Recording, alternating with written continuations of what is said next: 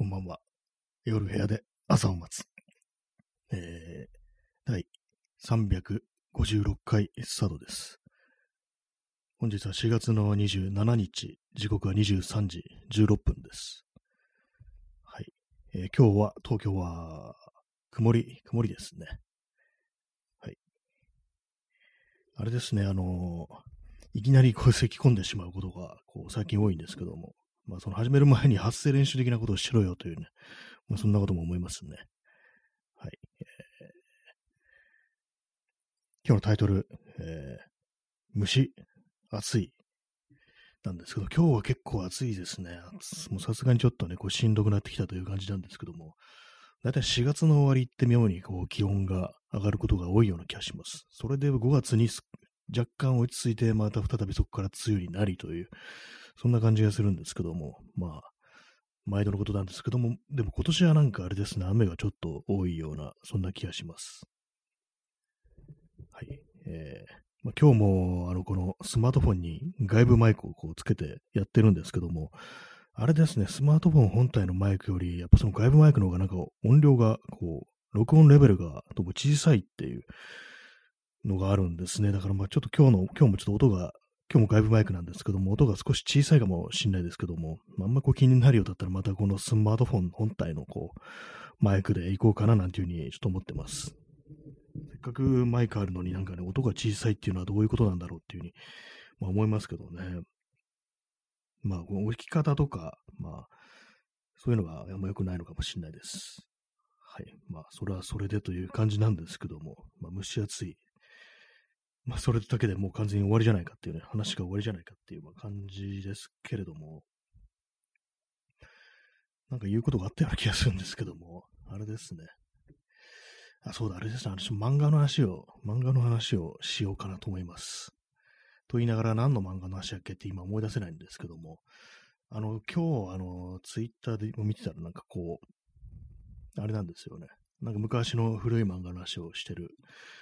ツイートがこう流れてきて、で、それは、そういえばこれちょっと、ね、自分も読んだな、みたいなことを思い出して、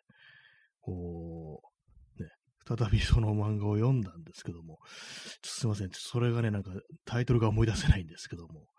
何だったかな今ね、あの、漫画図書館 Z というね、その絶版漫画が読める、ね、ウェブサイトがあるんですけども、そこで読んだんですけども、思い出せないでしょうがないですね。何だったかな？なんか結構ね、良かったんですよ。閲覧履歴みたいなものがあれば、ないですね。閲覧履歴ないのかな？はい。すみません。思い出せません。はい。えー、P さん、明日は気温下がります。あ、そうなんですね。なんか、本当なんかあれです。おかしいですね。あれが、あれが、何でしたっけ？あれが、あれが、気温のね、寒暖差がね、ちょっとおかしいですね、本当にね、なんかこう。えー、P さん、どんな漫画ですか？えっとですね、あの、なんかあの、映画のファイトクラブって映画ありますよね。ファイトクラブみたいなストーリーだっていう感じでこう流れてきたんですけども、あのですね、なんか、あ、なんか、息を、息を止めて走り抜けようとか、そんな感じのタイトルで、ちょっと劇画っぽいというか、昔っぽいな、なんていうんですかね、誰に似てるかな、絵は。なんか、ちょっとね、思い出せないんですけども、息を詰めて走り抜けようだったかな、なんかそんなタイトルです。ちょっと今、私も検索してみます。あのね、高校生、ちょっとね、冴えない高校生たちがこう、ね、そういう自分たち、自分のね、あれからこう、そういう冴えないね、生活から抜け出そうってなって、でもファイトクラブみたいに、お前俺の顔をなんか思いっきり殴ってくれみたいな、そういうことをね、こうやり始めて、そこからなんかちょっとおかしくなっていくって話なんですけども、ちょっと検索してみます。息を詰めて、走り抜けよう。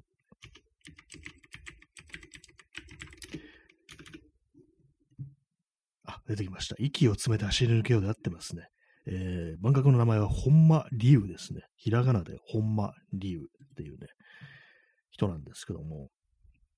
作品内容、冴えない少年、田村総一は、彼は顔が悪い、頭が弱い、力がないと周りの人間に思われて日々を過ごしていた。そんなある日、いつも通り通学中の満員電車でバランスを崩した拍子に、前にいた2年 A 組、川島京子の体に当たってしまう。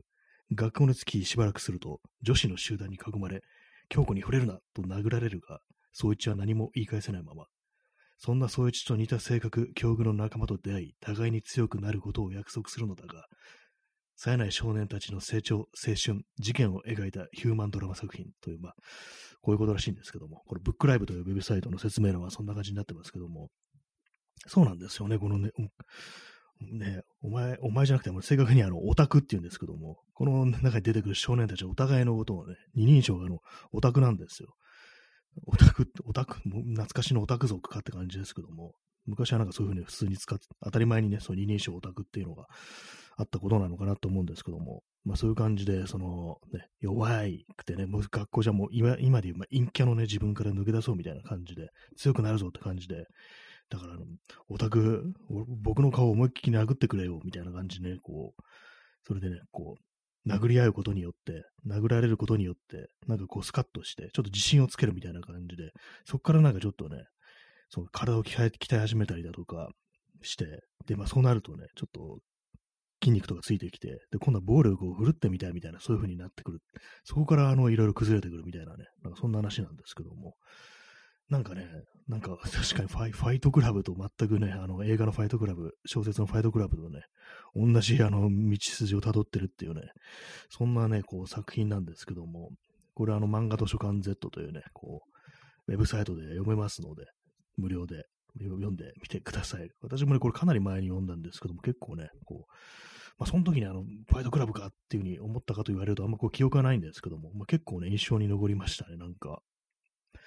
昔のあれです、なんか ATG の日本映画のなんかアートシアターギルドね、方が、あの、なんかあの、なんていうか、鬱屈した青春みたいな、そういうね、ものに近い、あれを感じましたね。あの、もう、もう相当前ですけども、もう1年半、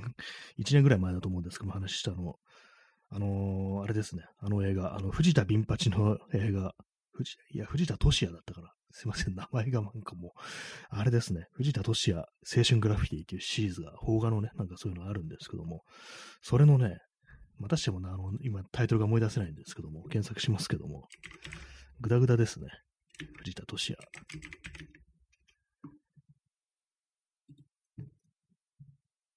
はい、藤田俊也。あの、ビンパチと書いてね、都市にね、8と書いてね、藤田俊也と読むんですけども、なん、なんて映画、名前が、あ、そうだ、あの、帰らざる日々っていう、ね、映画ですね。前に話しましたけども、あの、長野県の飯田市がね、こう舞台の、で、主人公が、えー、江藤淳と長島敏之っていうね、二人なんですけども、まあ、そういう、まあ、まさしく鬱屈した青春みたいなものを描いた、こう作品なんですけども、それには非常に近いものをね、こう感じたと。まあなんかこう、思春期、本当になんかそのぐらいのね、10代後半のなんかこう、行き場のないね、なんかこう、やりきれないなんか思いとかね、まあ、性欲だとかね、なんかそういうものが なんかこういろいろ出てる、ね、非常になんかこう、ねっちっこく出てるみたいなね、なんかそんな作品なんですけども、結構ね、あれなんですね、その冴えない、こう、陰キャの少年たちの友情みたいなものが、割となんかね、こう、すがすがしくも、結構まあ暗い話なんですけど、ちょっとあの、すがすがしく見えるみたいなね、なんかそんなこともあったりしてね、これはなんか結構良かったですね。この本間龍っていう人、まあ、これの作品初め知ったんですけども、他にもね、あの、漫画、図書館 Z にいろんな作品があって、他も結構良かったですね。なんかね、結構その、あれなんですよね。こう、登場人物が結構あの漫画ってあの登場人物が、まあ、特に最近のなんか漫画にこう、あれなんですけども、よくある感じじゃないかなと思うんですけども、割となんか役割が固定化されてて、主人公はこういう人間で、まあその中で、まあ悪役がいてみたいな、悪い奴がいて、どうしようもない奴がいてっていう感じでこう、割にね、こう漫画ってものはその辺のキャラクターの役割みたいなものが結構こう、あれなんですよね、固定されるっていうのがあったりして、そういう印象あるんですけども、でもこの人の漫画って結構その登場人物がなんかこう多層的というかね、なんか一人の人間にいろんな面があるみたいな、そんなことがあったりして、結構なんて言うんですかね、あの、映画に例えると、あの、ロッキー・ザ・ファイナル、あの、ロッキーのね、最後の、ね、ナンバリングの作品ですね、ロッキー・ザ・ファイナルっていうね、あれに近いものでちょっと感じるんですよね。あの、あれはなんか確かスタローン本人が監督だったと思うんですけども、結構ね、出てくる人たちがなんか割となんか、結構ね、まあ、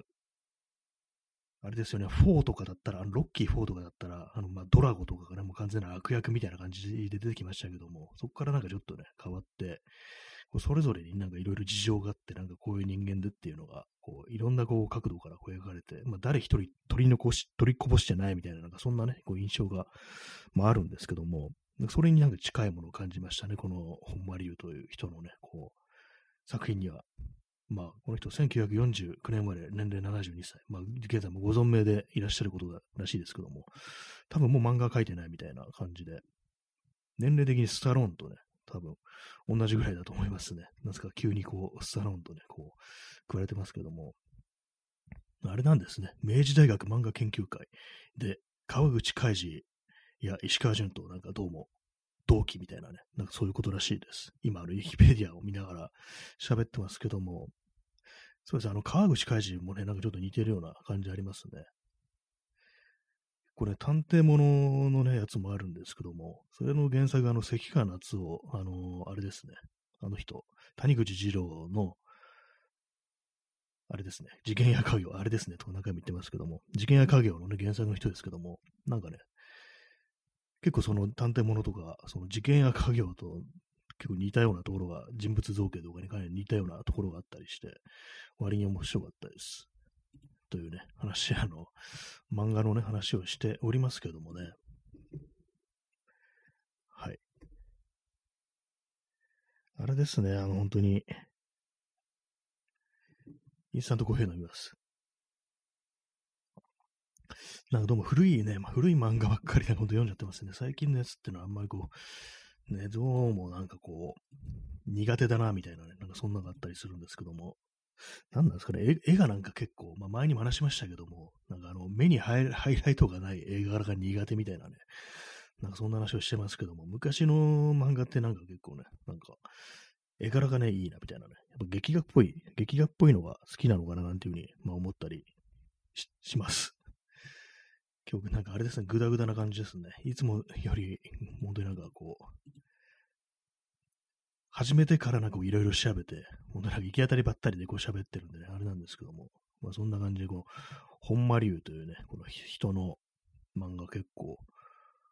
面白かったぞ的な話でございました。なんか前に話したような気もしますけどもね、もこんだけ結構長くやってるとなんか前に話したこととかも普通に忘れてなんかね、同じ話何回もするっていうね、ことになってしまってるんでね、もしあの2回目とか3回目だったらすいませんというね、まあ、そういうふうにしか言いようがないですけども、はい。ね、どうなんですか？皆さんはあの結構新しい漫画とか読んでるんでしょうか？結構なんかね、SNS とか見てると、その、これが面白い、あれが面白いって情報がね、まあまあ、こう、毎日毎日こう流れてくるという、まあね、そんなね、ところもあるんですけども、あんまりそうなんですね。あの、新しいのは、まあそこまでっていうね、感じがあったりして、コーヒー飲みます。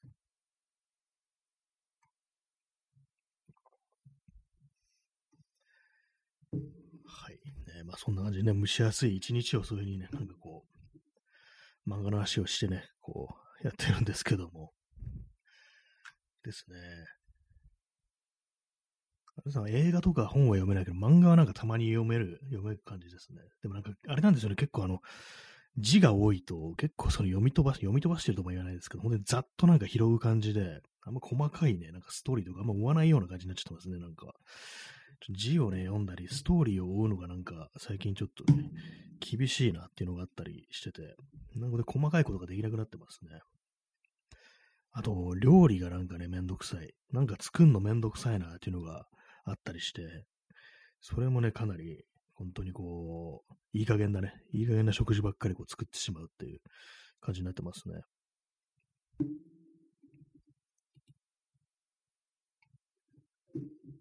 まあそんな感じなんですけども、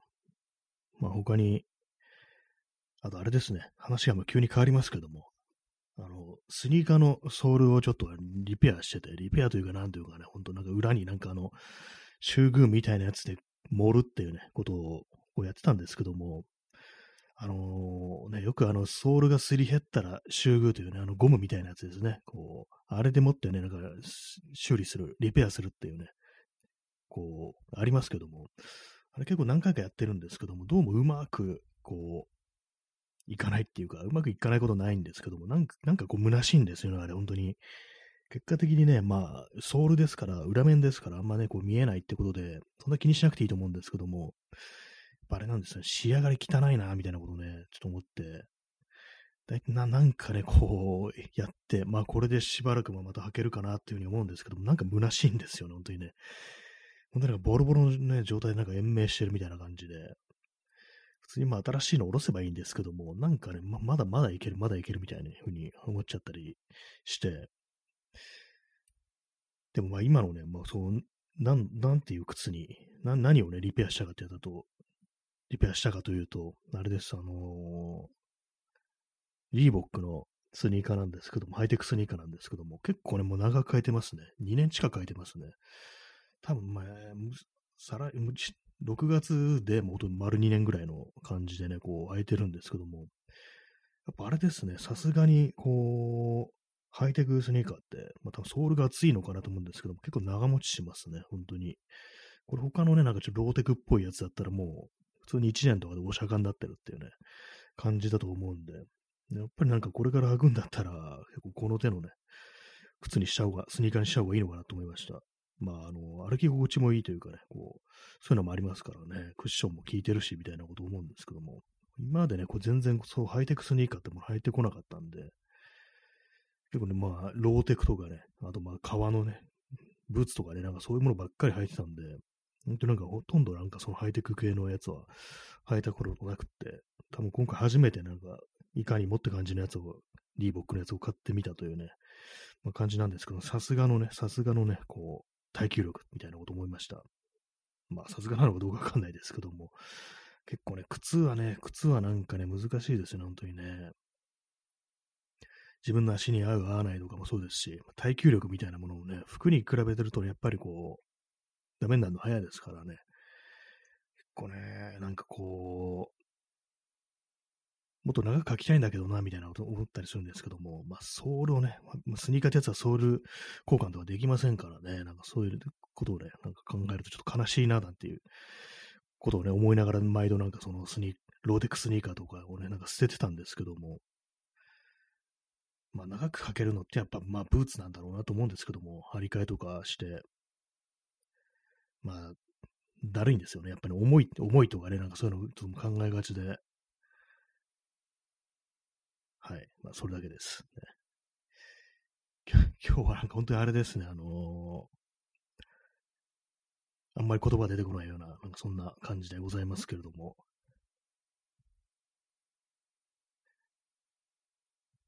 はいコーヒー飲みます。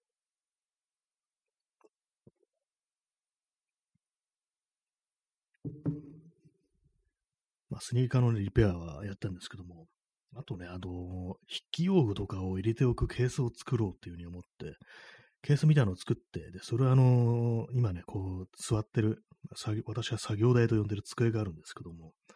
それになんかね、こう、フックみたいなので引っ掛けてぶら下げておけるような、なんかそういう収納ケース的なものを作ろうと思って、それあの、プラダンで作ったんですよ。あの、プラスチックの段ボールっていうんですかね。それで作ったんですけども、まあ、あの、これあの、切るのもね、折り曲げたりするのも非常に楽なんでね、簡単に作れるんですけども、やっぱりなんかあれですね、あのー、耐久力みたいなものが不安っていうか、やっぱあの、弱いっていうのがあって、いざぶら下げたらなんかこう、ブチッとね、ちぎれてなんかこう、落下するんじゃないかみたいな、なんかそんな感じになってしまいました。で、まあ、なんか普通にあのぶら下げなくてね、机の上に普通に置いてあるって感じなんですけどもね、なかなかね、なんか結構でかい机使ってるんですけども、やっぱなんかこういろいろね、だんだんだんだん物が増えてきて、パソコン周りのね、品物が増えてきて、結構ね、なんか手狭になってるっていうのがあるんで、なんか引き出しとかそういうものを増設した方がいいのかななんてちょっと考えたりしております。なかなかね、結構難しいですけどもね、そういうのをつけるのって後から。えー、P さん、スニーカーリペア、ビブラムソールでできるけど結局高い。あスニスニーカーもできるんですね、ビブラムソール。かなり結構、あれですね、変わった形になりそうですね。でもやっぱそうでしょうね、高いでしょうね。その新しいのね、買った方がなんか多分安いみたいな風になるんでしょうね。私のそのリーボックのスニーカーと多分2500円とかで買ったと思うんですよ。これ確かアメ横のね、アメ横のロンドンスポーツだったかなで買ったんですけども、普通になんかね、2500円ぐらいでも結構大量に置いてあって、で、なんかずいぶん安いし、見た目もなんか結構ね、好みだったんで買ったんですけども、買ったらね、なんか結構ね、周りで同じの履いてる、ね、こう、友人がいて、もう3、4人と被ったっていうね、なんかすごいことになりましたね。なんでみんなこの靴買ってんだろうみたいな感じで。でも聞いてみたら別にみんなのそんなにあの、格安で手に入れたというわけではなく、何なんですかね、なんか結構人の あれをなんかこう引きつけるようなね、こうあれだったのかなって思いますけども、まあ、私はなんかこう、見た目がまあまあ好きっていうのと、あとまあ安いっていうのがね、こう、まずあってね、こう、買いましたというね、話です。アメ横行くとね、たまになんかすっごい安いのありますね、スニーカーとかね。なんか500円ぐらいのとこね、確かありましたからね。まあ見た目はそんななんかやっぱかっこよくないんですけども。ただまあなんかクッションとか結構効いてそうで履き潰すにはいいんじゃないかみたいなね、そういうやつがいろいろあったりしますね。まあ、それもまあ、あの、タイミングっていうか、運みたいなもんですけどもね。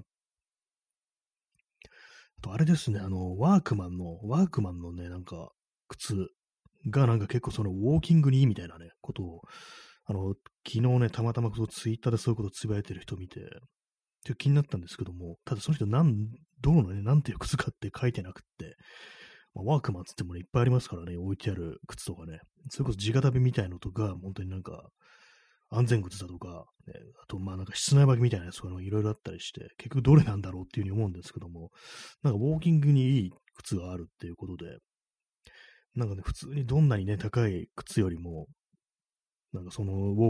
ワークマンのその靴が一番自分の足に当てて全然こう疲れなかったっていうのを書いてる人いて、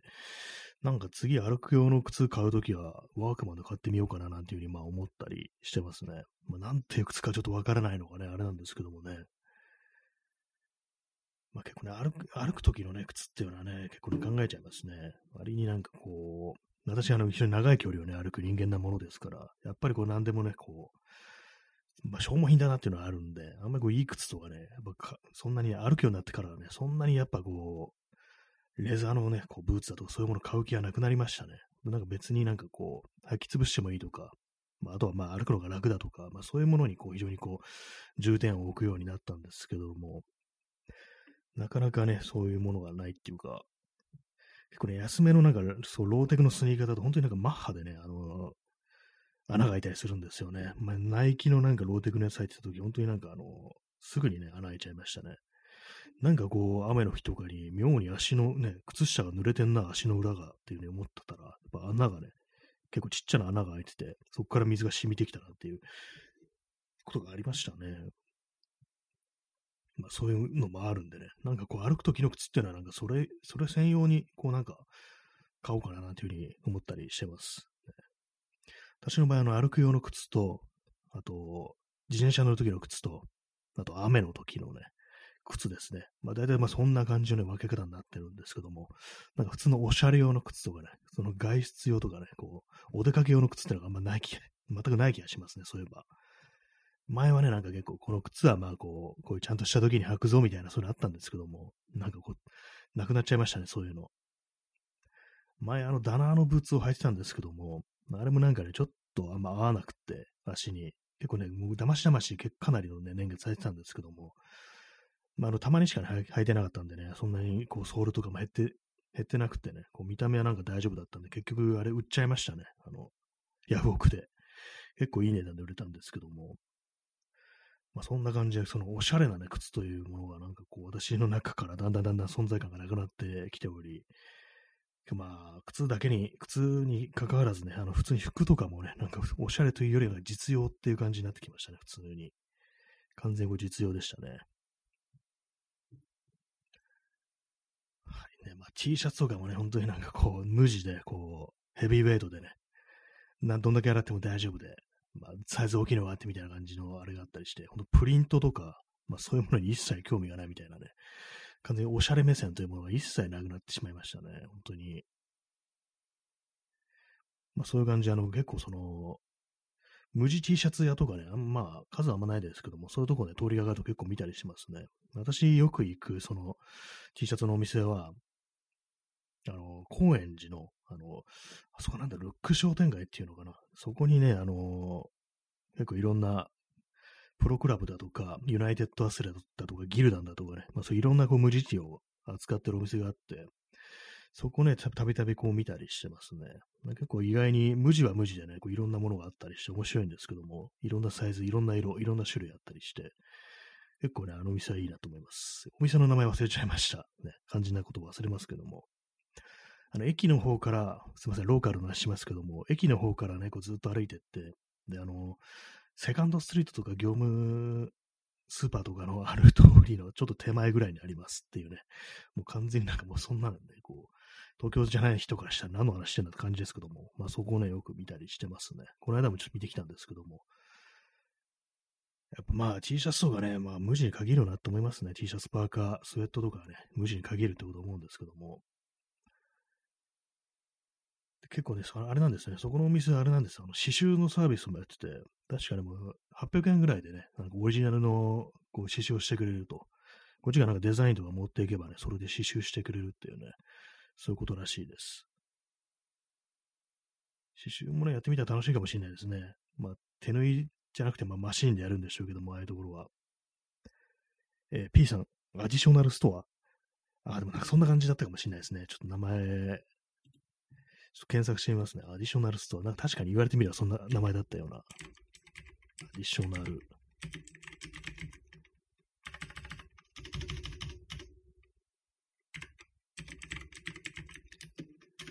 高円寺が出てきますね。インスタグラムがこうヒットしました。あ、ここだったかななんか店の内装がなんか違うような気がしますね。ここじゃないかもしれないですね。なんか。あ、でも写真撮ってのは別なとこなのかなこれは。あ、多分ここですね。アディショナルスタッフ。そうですね。このお店だと思います。結構いろんなこう、ね、無地ティが置いてあって、キャップもね、なんかいろいろあるんですけども、なかなかね、こういいですよね。ぱね、もう T シャツは無地に限るというね、ことを思いますね。サンマーメサンマー目黒に限るじゃないですけどもね。T シャツやっぱ目黒だよな、目黒じゃないや、えー、無地だよなってこと思いますね。まあ、プリントとかもね、自分でなんかやったりしたら結構ね、あれがいい、これがいいみたいな、そういう審美眼みたいなのができてきて面白いかもしれないですけども、私もね、昔はなんかあの、ステンシルで、なんかこう自分で型紙みたいなの作って、ステンシルでね、なんかこう、自分のね、オリジナルのあれをやるなんていうね、ことでやったことあるんですけども、その時はですね、その時にどういうね、柄をプリントしたかっていうと、あれでしたね、葛飾北斎のね、あれをね、絵をね、こう自分でね、こう、模写して、それをあの、なんかあの、切り抜いてね、型紙みたいにして、そこであのスプレーみたいなのをね、シャッてやってね、なんか T シャツ作るっていうのをやったことありますね。はい。それだけです。ね。そんなことをやってた時期もあったんですね。もう昔ですけどもね。でもその T シャツ結局全然ね、聞きま、ね、着ることなくね、なんか結構寝巻きみたいになっちゃったなっていうふうに、ね、そういう記憶がありますね。はい。そんな感じで今日は何の話をしたのかな？漫画の話とね、漫画の話と、えー、T シャツの話っていうね、なんか適当な話しますけどもね、本当なんか今日最近は本当になんか喋ることがなくって、でまあ、始める前に、こうね、まとめてないもんですから、本当になんかね、あわあわしながら始めててね、なんかこう、話すことないなぁなんて言いながらね、ぐだぐだの放送をお送りしてね、参りましたけれどもね、今回ね、第356回、いかがでしたでしょうか？本日はね、5名の方にお越しいただき、そして2名のね、こう、我慢強い方がね、こう残ってらっしゃるということでね、はい、ありがとうございました。本当にね、もうゼロだったらね、私もさすがにやる気なくしてるところなんですけどもね、本当になんかいつもゼロになったことがないというのは非常にありがたいことだというふうに思っております。まあ、そんな感じでね、あの、本間龍という人の漫画面白いぞというね、そんな話でございました。そして、T シャツは無地に限るぞなんていうね、本当にまあ、いつも通りの話ですね、多分ね。同じ話何回も何回もしてますからね。というわけで、あ今なんか救急車のサイレンの音が聞こえてきましたね。時刻は23時45分ですね。もう日付が変わりてしまいますけども、まあ、明日はまあ少し涼しくなる。しかし天気は悪いということでね、嫌ですね。それでは